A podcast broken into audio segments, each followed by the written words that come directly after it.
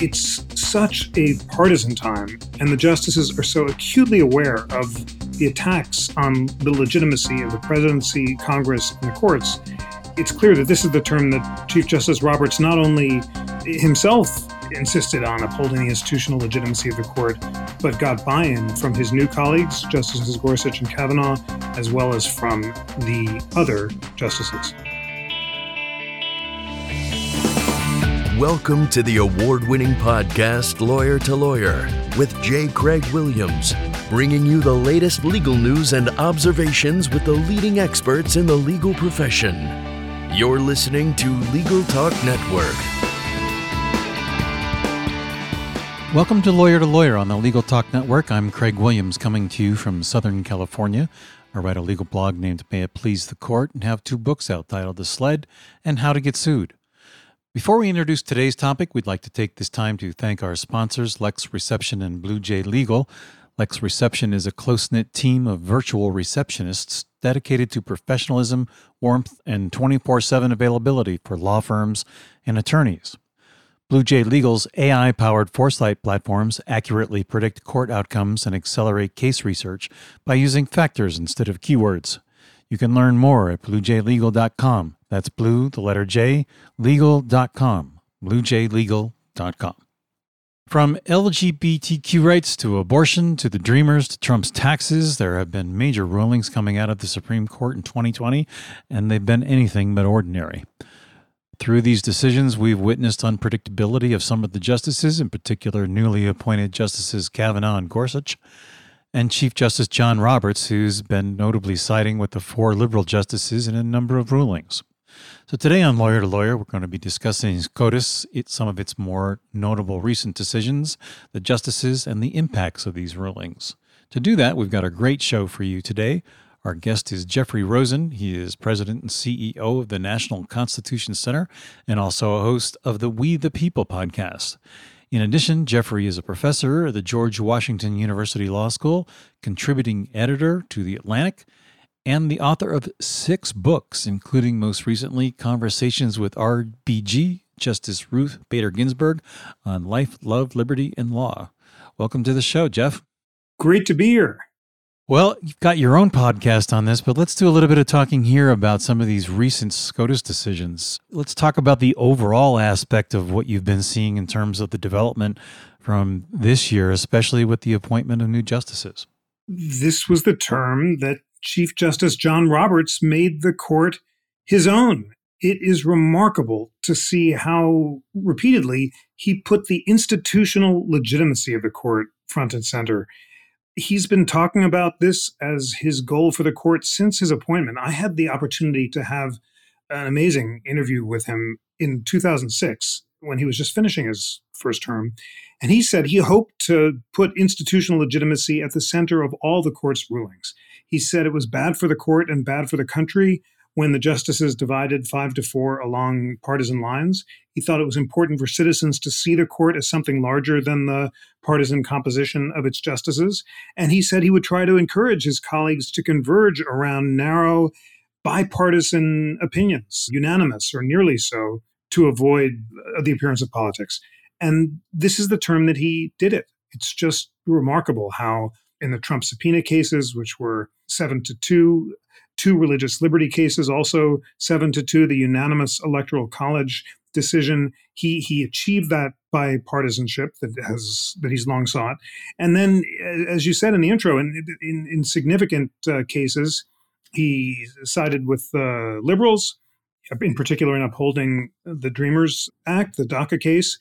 And, and then there, there, was that remarkable six to three LGBTQ rights decision written by Justice Gorsuch. So it's such a partisan time, and the justices are so acutely aware of the attacks on the legitimacy of the presidency, Congress, and the courts. It's clear that this is the term that Chief Justice Roberts not only himself insisted on upholding the institutional legitimacy of the court, but got buy in from his new colleagues, Justices Gorsuch and Kavanaugh, as well as from the other justices.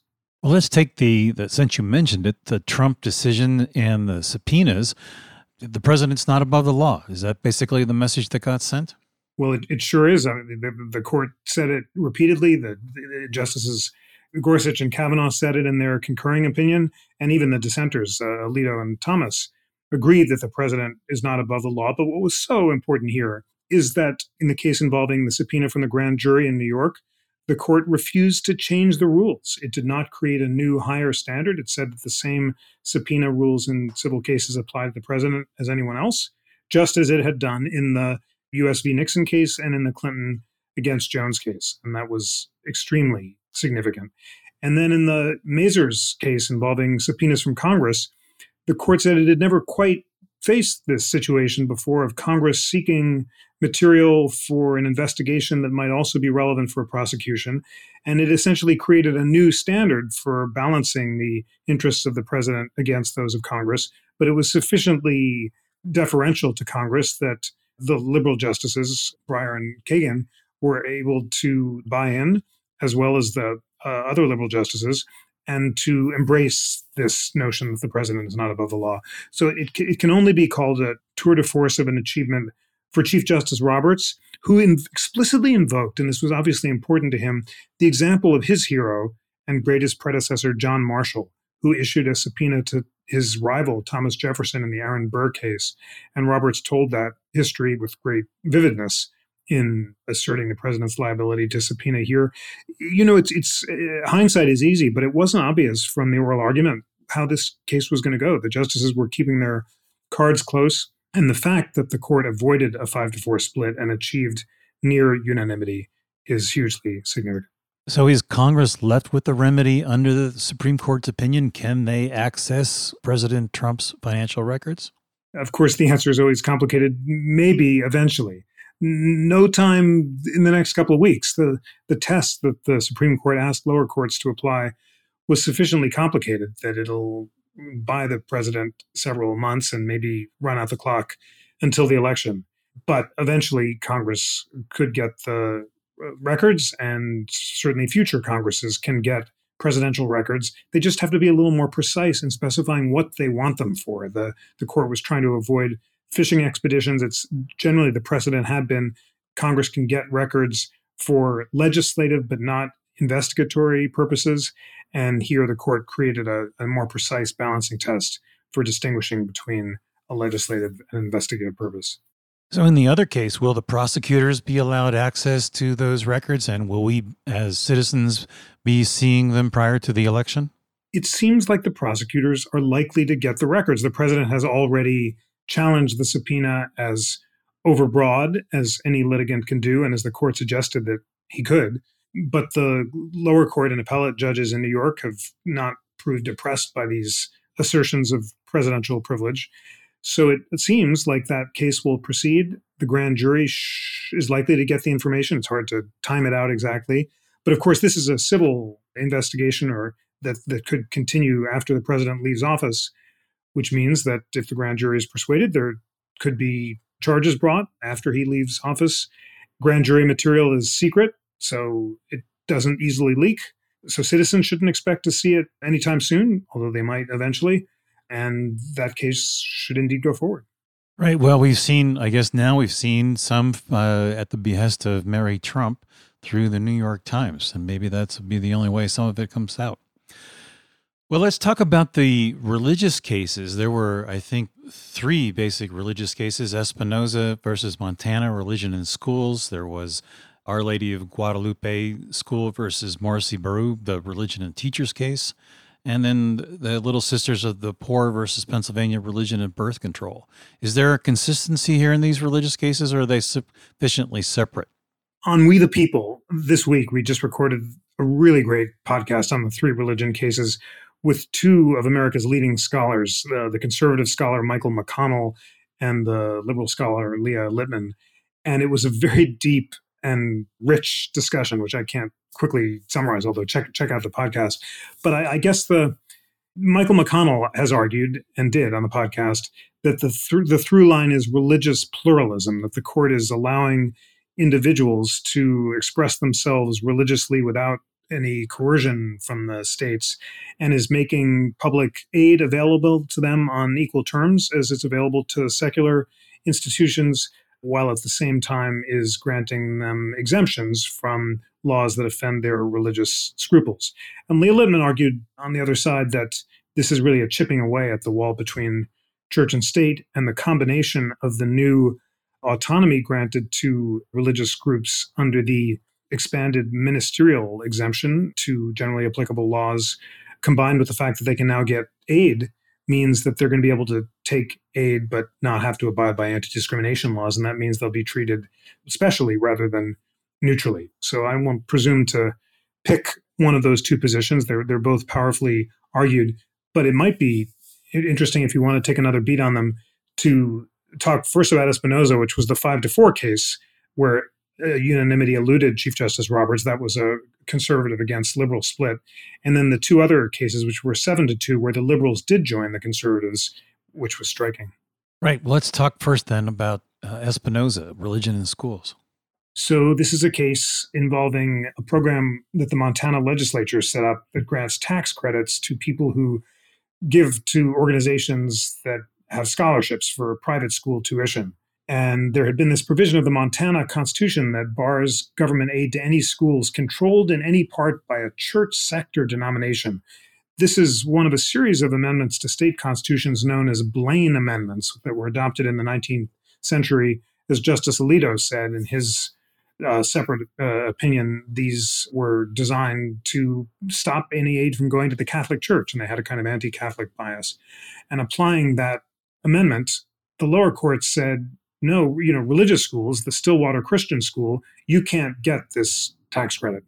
And the Supreme Court disagreed. And in Chief Justice Roberts' five to four decision, he said the application of this no aid provision discriminated against religious schools in violation of the free exercise clause of the First Amendment, and therefore it had to fall. Uh, here's the, the interesting split. The court had said in a unanimous decision not so long ago that the free exercise clause protects religious observers against unequal treatment or special disabilities on the basis of religious status. And the court had said recently that, for example, if a school wanted money to fix a rubber mat in a playground, it could get that money if it was a religious school or a secular school, as long as government wasn't deciding who got the aid. It was available to all on neutral terms. Here, what was controversial is that the teacher in the school uh, who was being funded by the scholarship money would actually have the potential of teaching religion. It, wasn't just a, a rubber mat. But the majority said it didn't matter exactly how the aid was used as long as it was private choice rather than governmental choice that determined who got the aid. Then there was no violation of the Establishment Clause of the Constitution. And in fact, the Free Exercise Clause forbade a differential treatment between the religious and non religious schools. There was a very vigorous dissenting opinion by the liberal justices. The lead dissent was written by Justice Ruth Bader Ginsburg, who said that this was a clear violation of uh, the wall of separation between church and state. And the court had not previously allowed government funds to go in ways that could subsidize religious teaching itself. And that's how she would have distinguished the case from the rubber playground mat case. So that was the Espinoza case. And it looked like after that case that there were going to be other five to four divides in the religion cases, but that is not what happened. Well, in Our Lady of Guadalupe School, uh, it was seven to two, and that was in a situation, I think, where religion and teachers came to head. The teachers wanted labor laws to apply, but the court said you're ministers. Is that essentially it? That's essentially it. And it was an expansion of the ministerial exception uh, that the court had invoked in a case called Hosanna Tabor from just a few years ago. And that case basically said if you hold yourself out as a formal minister, then you can't be subject necessarily to uh, generally applicable laws that the court disagrees with on religious grounds. So, in other words, the court could fire a minister for being gay if being gay violated church religious teachings. That was the holding of Hosanna Tabor. What was at stake in this Our Lady of Guadalupe case? What about a teacher who's not a minister or not mostly a religion teacher, but say teaches uh, history uh, and may kind of teach some religion on the side. Can you get the ministerial exemption? And here, seven justices, not just the five conservatives, joined by Justices Breyer and Kagan, said yes. We don't want to be too formalistic about identifying ministers. You don't have to call yourself a minister or actually be a leader, as long as the church. And we're not going to second guess what the what the church says. If they think that you're playing a role in teaching religious doctrine, then you get the ministerial exemption. Any distinction in this case for those teachers that hire on as private teachers, uh, you know, essentially non-religious? Here I am teaching an art class that has, you know, little if anything to do with religion other than perhaps the subject matter. Yes, that's a it's a great question and it, it seemed from the decision that if the teacher had no religious role whatsoever, was was purely a gym teacher or an art teacher without any religious role, they couldn't claim the ministerial exemption. And some speculated that Justices Kagan and Breyer joined the decision in order to narrow the holding so that it was clear that not everyone was covered. The concurring opinion by Justices uh, Alito, I think it uh, was, would have refused to second guess the court and given, sorry, Justice Alito wrote the majority opinion, and it was a concurring opinion by Justice Thomas that Justice Gorsuch joined, where he said, whoever the church says is a minister we're not going to second guess that. And even if they said that the gym teacher had some religious function, courts aren't going to second guess that. But the majority opinion didn't go that far. And as you said, th- there might be some teachers who wouldn't be covered. Right. Well, Jeff, thank you. Uh, before we get on to the next Little Sisters religious case, we're going to take a quick break to hear a message from our sponsors. We'll be right back. 80% of callers who reach voicemail hang up. Hiring an answering service means that you never miss a lead. Lex Reception can take your calls live, handle legal intake, and schedule appointments in a professional manner for less than the cost of hiring an in house employee. There are no contracts, and the service is quick and easy to set up. For 50% off your first month's service, visit lexreception.com forward slash lawyer to lawyer. Predict legal outcomes with Blue J Legal's Foresight platforms. Using AI to analyze thousands of cases and administrative rulings, Blue J Legal can predict with 90% accuracy on average how a judge would likely rule in your case. Plus, you can research by factors and outcomes to find the relevant cases in seconds. Stay ahead of the curve and learn more at bluejlegal.com. That's blue, the letter J, legal.com. bluejlegal.com. And welcome back to Lawyer to Lawyer. I'm Craig Williams, and with us today is Jeffrey Rosen, President and CEO of the National Constitution Center, and also host of the We the People podcast. We've been discussing the recent SCOTUS rulings, and before the break, Jeff, we were going to get into the Little Sisters of the Poor versus Pennsylvania, where uh, the court essentially said if uh, birth control offends the religious group, then they don't have to offer it as medical coverage. How does that fit into what we've been talking about so far. That's a great, crisp summary of it. And that's basically what the court said. Here, it was a question of administrative law. In other words, is the Trump Department of Health and Human Services, as well as the Labor and the Treasury Departments, allowed to incorporate guidelines that give the Health Resources and Service Administration the discretion to exempt religious employers like churches from providing contraceptive coverage under the uh, Affordable Care Act. And a majority of the court, seven to two, said, yes, we're going to defer to this administrative ruling by the Trump Health and Resources and Services Administration. Here, what was significant is that the liberal justices, uh, Justices Breyer and Kagan, wrote a separate concurrence saying, yes, we defer generally as a matter of administrative law, but this still has to go back to the lower courts. And we think that this regulation might fail to satisfy the Administrative Procedures Act's requirement of reasoned decision making once it goes back to the courts below. So they weren't ultimately saying that they were endorsing the legality of the rule, but they did think that the statute was sufficiently mushy that the department should get some deference. So this has been a long-standing dispute between this group, the Little Sisters of the Poor, that don't want to provide contraceptive coverage. Uh, the Obama administration had tried to accommodate them by saying, you don't have to provide the coverage. All you have to do is certify that you have a religious objection. They came back and said even certifying it offends our religious beliefs. Uh, the court on the last, the Supreme Court came up with a workaround so that they could basically get the exemption without certifying it. And in this latest round, the court said that the Trump administration's uh, way of dealing with the problem was okay. Not hugely significant as a matter of the free exercise of religion, except that it represents a expansion of the question at issue in the very significant Hobby Lobby case, where the court held that under the Religious Freedom Restoration Act, which is a statute, the Hobby Lobby Corporation, a, a group of religiously owned uh, bookstores, didn't have to provide contraception or abortion coverage under the Affordable Care Act. And the question of how broadly that exemption is going to be expanded is hugely significant because the liberal justices, in their dissenting opinion in Hobby Lobby, said this could be a huge hole through anti discrimination laws. Any employer who says that they have religious scruples could refuse to abide by Title VII, which prohibits discrimination on the basis of sex, and now, as interpreted by the Supreme Court, this term, sexual orientation.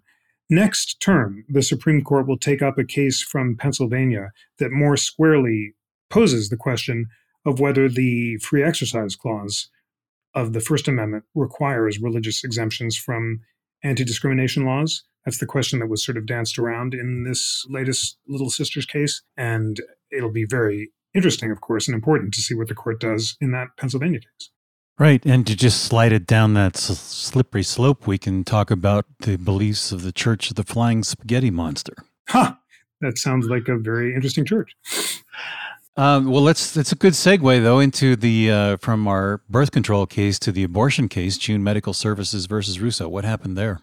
Well, that was just a very important case. Just a few years before, in 2016, in the Hellerstedt case, the Supreme Court had held that the state of Texas could not impose admitting privilege requirements on doctors who performed abortions that that would impose an undue burden on women who were seeking abortions because it would effectively limit the number of clinics in the state to a handful. That Hellerstedt decision was a five to four decision written by the liberal justices, joined then by Justice Anthony Kennedy. The big question now is Justice Kennedy's retired. Was it going to go the other way? And what was so significant here is that Chief Justice Roberts joined the liberal justices in holding that Louisiana could not impose an essentially identical admitting privileges requirement, even though he'd been on the other side in the Hellerstedt case. Why did he do that? Because of his respect for precedent. He wrote a concurring opinion saying, I was on the other side in this case. I disagree with it as an original matter, but I think it's important for citizens to have stability in the law. Uh, reliance interests are important. In other words, when citizens come to rely on a particular rule, that shouldn't be changed based on a simple change in the composition of the court after just a year or two. That would appear to make the law look purely political and dependent on the composition of the court. So that's such a powerful expression of his interest in institutional legitimacy combining with an interest in precedent and leading him to switch sides for that reason. Now, of course, everyone is looking to this case as a preview for what Chief Justice Roberts might do when it comes time to reconsider Roe v. Wade. And, uh, you know, it's always hard to read tea leaves. You could say, in this case, the Hellerstedt uh, decision had been just a few years ago. Roe was many years ago. Maybe it'd be different. But I, it appears from this case that the chief takes precedent seriously enough that he thinks when citizens have come to rely on a decision, he's not going to lightly overturn it. And goodness knows there's no more closely scrutinized decision than Roe. So it wouldn't be. Uh, you, you, you mentioned uh, this book that I had the great honor of writing for, I'll say, Justice Ginsburg. Uh, it collected our interviews over the years. And in a recent interview from two years ago that's in the book, I asked Justice Ginsburg, Will the court overturn Roe? And she said, I no, I do not think that the court will overturn Roe, largely because of Chief Justice Roberts. And she suggested that he, she thought he would vote to uphold the president because he cares about institutional legitimacy and that this June medical case indicates that her belief is well founded. Now, that doesn't mean that the Chief Justice might not chip away at Roe and create exceptions to it and, and make it less protection for reproductive choice than now exists. But it does suggest that he might be reluctant to overturn it cleanly, and that is why June Medical is so significant. Well, the next time you get to ask Justice Ginsburg some questions, ask her if she thinks that Roe will turn out the way that Miranda turned out. Well, that's a very interesting question. Turn, turn out in the sense of being reaffirmed, because as you suggest, Chief Justice Rehnquist in that case, of course, said that Miranda had come to be accepted by the culture. And that was the reason that he gave for affirming it. It's a great example. It's that Chief Justice Rehnquist's vote in Miranda was one that Chief Justice Roberts cited to me during that 2006 interview when he said that the Chief Justice, he thought, was voting in ways he wouldn't have as an Associate Justice because he cared about the institutional legitimacy of the court. And the Chief Justice, Chief Justice Roberts, also said he thought that Rehnquist would have voted differently if he were an Associate Justice, as indicated by the fact that the late Justice Scalia was livid at that decision. He, you know, he he just scorned Chief Justice Rehnquist for taking into account the decisions of the culture, but Rehnquist, like Roberts, seems to think that sort of thing is important. Yes, and it, it also brings up one of the other blockbuster cases, the LGBTQ case, Bostock versus Clayton County, and the role of Chief Justice Roberts in that case. It's an amazing case, uh, a six to three decision where the court held that Title VII of the Civil Rights Act of 1964, which makes it unlawful for an employer to fail or refuse to hire or discharge any individual because of such individual's race, color, religion, sex, or national origin, includes discrimination on the basis of sexual orientation or transgender or LGBTQ status.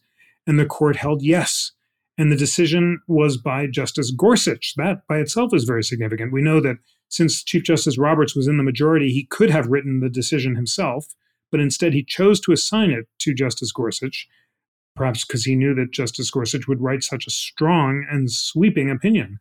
And Justice Gorsuch is a principled textualist. He argued in the case that the court should interpret the words because of sex in terms of their plain meaning. It doesn't matter, said Justice Gorsuch, that Congress wasn't thinking of sexual orientation in 64. It also doesn't matter that Congress had considered and failed to pass amendments to the Civil Rights Act that would have included sexual orientation. Justice Gorsuch said that when an employer treats a man who's married to a man differently than he would have treated a man who's married to a woman, then that employer is discriminating because of sex. That was his argument. And six justices joined him. The dissenters disagreed. They would have focused more on context and on the fact that Congress wasn't thinking about sexual orientation in 1964, that Congress had refused to add the sexual orientation as a protected status, and that the court misinterpreted the law. And there were dissents by Justice Alito and Justice Kavanaugh who made versions of those points. It's interesting that Chief Justice Roberts himself is not a consistent textualist. In the second Affordable Care Act case, King against Burwell, he said we have to look at context in deciding how Congress meant the Medicaid expansion to apply. But as he made clear in, in our interview back in 2006, he's more interested in institutional legitimacy than in methodological purity. So uh, he certainly agreed with the result in, in this Bostock case. And if it took a clear expression of uh, textualism to get there. Well, he was happy to join that, as were the other liberal justices. So, a very significant case. Some have called it more important than the marriage equality case in terms of its practical impact uh, for the lives of uh, LGBTQ individuals throughout America. And it was just really significant that it was written by Justice Gorsuch and joined by Chief Justice Roberts. How has the conservative community reacted to Gorsuch's and Kavanaugh's apparent changes of of opinion that they thought that the putting them on the Supreme Court was going to guarantee decisions that they haven't reached. Well, I would say that there's a group of fair-minded conservatives who recognize that far from changing his approach, Justice Gorsuch is doing exactly what he said he would do in his confirmation hearings, which is be a principled textualist and originalist and let the heavens fall, as the lawyers say. It doesn't matter what the result is. He's just going to follow what he thinks the text and original understanding requires. Makes perfect sense. It makes perfect sense. On the other hand, that has not on the other hand, and that that has led uh, Justice Gorsuch to side with the more liberal justices in five to four cases more frequently than any other conservative justice, and also to have other unexpected pairings like his he and Justice Ginsburg alone dissented from the court's decision to in, incorporate the, the, double jeopardy, uh, not to incorporate the, the, the, double jeopardy provisions. So he's he's just willing to go his own way when he when he thinks that text and original understanding requires it. Other conservative commentators have been less understanding, and they've said this is an outrage. We appointed these justices to vote our way. They're a disappointment, and and their ire, of course, has been especially directed at, at Chief Justice Roberts this term. But that's what you get when you view the court in partisan terms. And it's both Chief Justice Roberts' mission as well as that of Justice Gorsuch and, and most of the other justices to help citizens see the court not in partisan, but in legal, constitutional, methodological terms. That's why it's our mission at the Constitution Center to encourage listeners and, and viewers to learn about the constitutional methodologies. What's the difference between a conservative textualist and a conservative purposivist who cares about the purpose or context of a law? What's the difference between textualism and originalism? Between Chief Justice Roberts' focus on institutional legitimacy and, and the originalism of of, uh, of Justice Gorsuch? Distinguish among Justices Kavanaugh and Gorsuch. Uh, Justice Kavanaugh has voted with Chief Justice Roberts more frequently than any other justice, not so much uh, Justice Gorsuch. So if you view all justices alike as conservative or liberal, you miss all that's interesting and and nuanced about the ways that their different methodologies and approaches to law lead them to different results. And that's why it's exciting to study the Constitution and the courts. Yeah, I've so enjoyed this discussion. I wish we had an hour to talk about it. And I know we have several more cases that were, you know, had big effects, but there's one coming up, started recently about the DHS police in Portland and potentially in Chicago. There's been a challenge to that based on a number of things the lack of identification, the imposition of federal police in a state situation, even though there's claims to protect federal property, the taking of citizens by unnamed people into unnamed locations and unnamed vehicles and so forth. You may have read about it, but I, would like to get your predictions on where you think that's going to turn out. I can only have an informed opinion about these cases once I kind of wonk out and, and hear the arguments on both sides. We've not yet done a podcast on the Portland case, and I, I hope we will. I have read the newspapers, of course, but I haven't dug closely enough into the really complicated legal arguments enough to give you any kind of confident prediction. But if you have me back on the show uh, and the case is still live, then we'll have a sense of it. And if you tune into We the People, the National Constitution Center's podcast, then uh, maybe we'll have a show on that in the next week or so, and you'll hear from folks on both sides who really know what they're talking about. Wonderful. And Jeffrey, I'd like to recommend Jeff's podcast, We the People. You can find it at constitutioncenter.org slash debate slash podcasts. Jeff, it's been a pleasure having you on the show today. Before we close the day, let's get your contact information and uh, perhaps some final thoughts from you. Sure. Well, thanks for the plug for We the People. It would be great if all of your listeners checked us out. It's so exciting to learn every week from top liberal and conservative scholars and to have civil debate about these great legal issues. And I hope your listeners will also check out our interactive constitution. It's this amazing free online platform at constitutioncenter.org. You can click on any provision of the Constitution and see the top liberal and conservative scholars in America writing a thousand words about what they agree the provision means and then separate statements about what they disagree about. It is just, it just blows my mind every time I learn about some new clause that I hadn't really dug into. And there's also podcasts, videos, the ability to explore early drafts of the Constitution. And finally, I always feel like a Ginsu knife salesman, but there's more. We're offering live classes on the Constitution starting again in the fall as people around the country are learning at home. Uh, you can find that on the Interactive Constitution. They're free and three times a week uh, starting in September. My colleagues and I at the Constitution Center will be teaching about the Constitution, and it would be great if you checked us out online.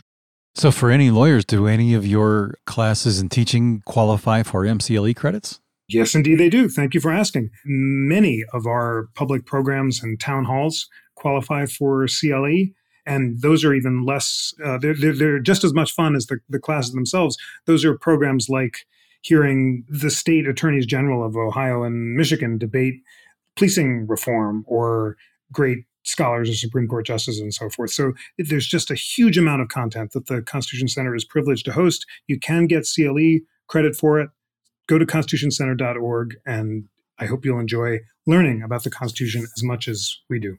Thank you, Jeff. We really appreciate you being on the show. That's just fantastic.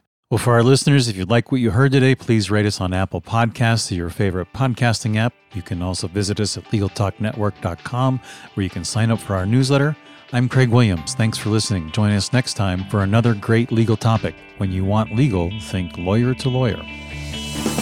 Thanks for listening to Lawyer to Lawyer, produced by the broadcast professionals at Legal Talk Network. Subscribe to the RSS feed on LegalTalkNetwork.com or in iTunes.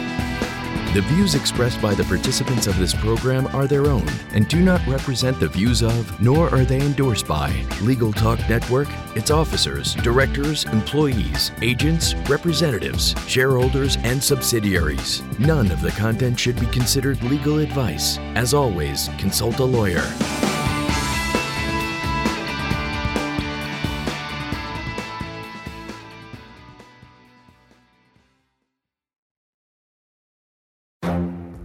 The Lunch Hour Legal Marketing Podcast, your resource for the tips and tactical advice you need to grow your business. Plus, keep up with the news and commentary you crave to stay one step ahead. It's hosted by me, Gyi Tsakalakis.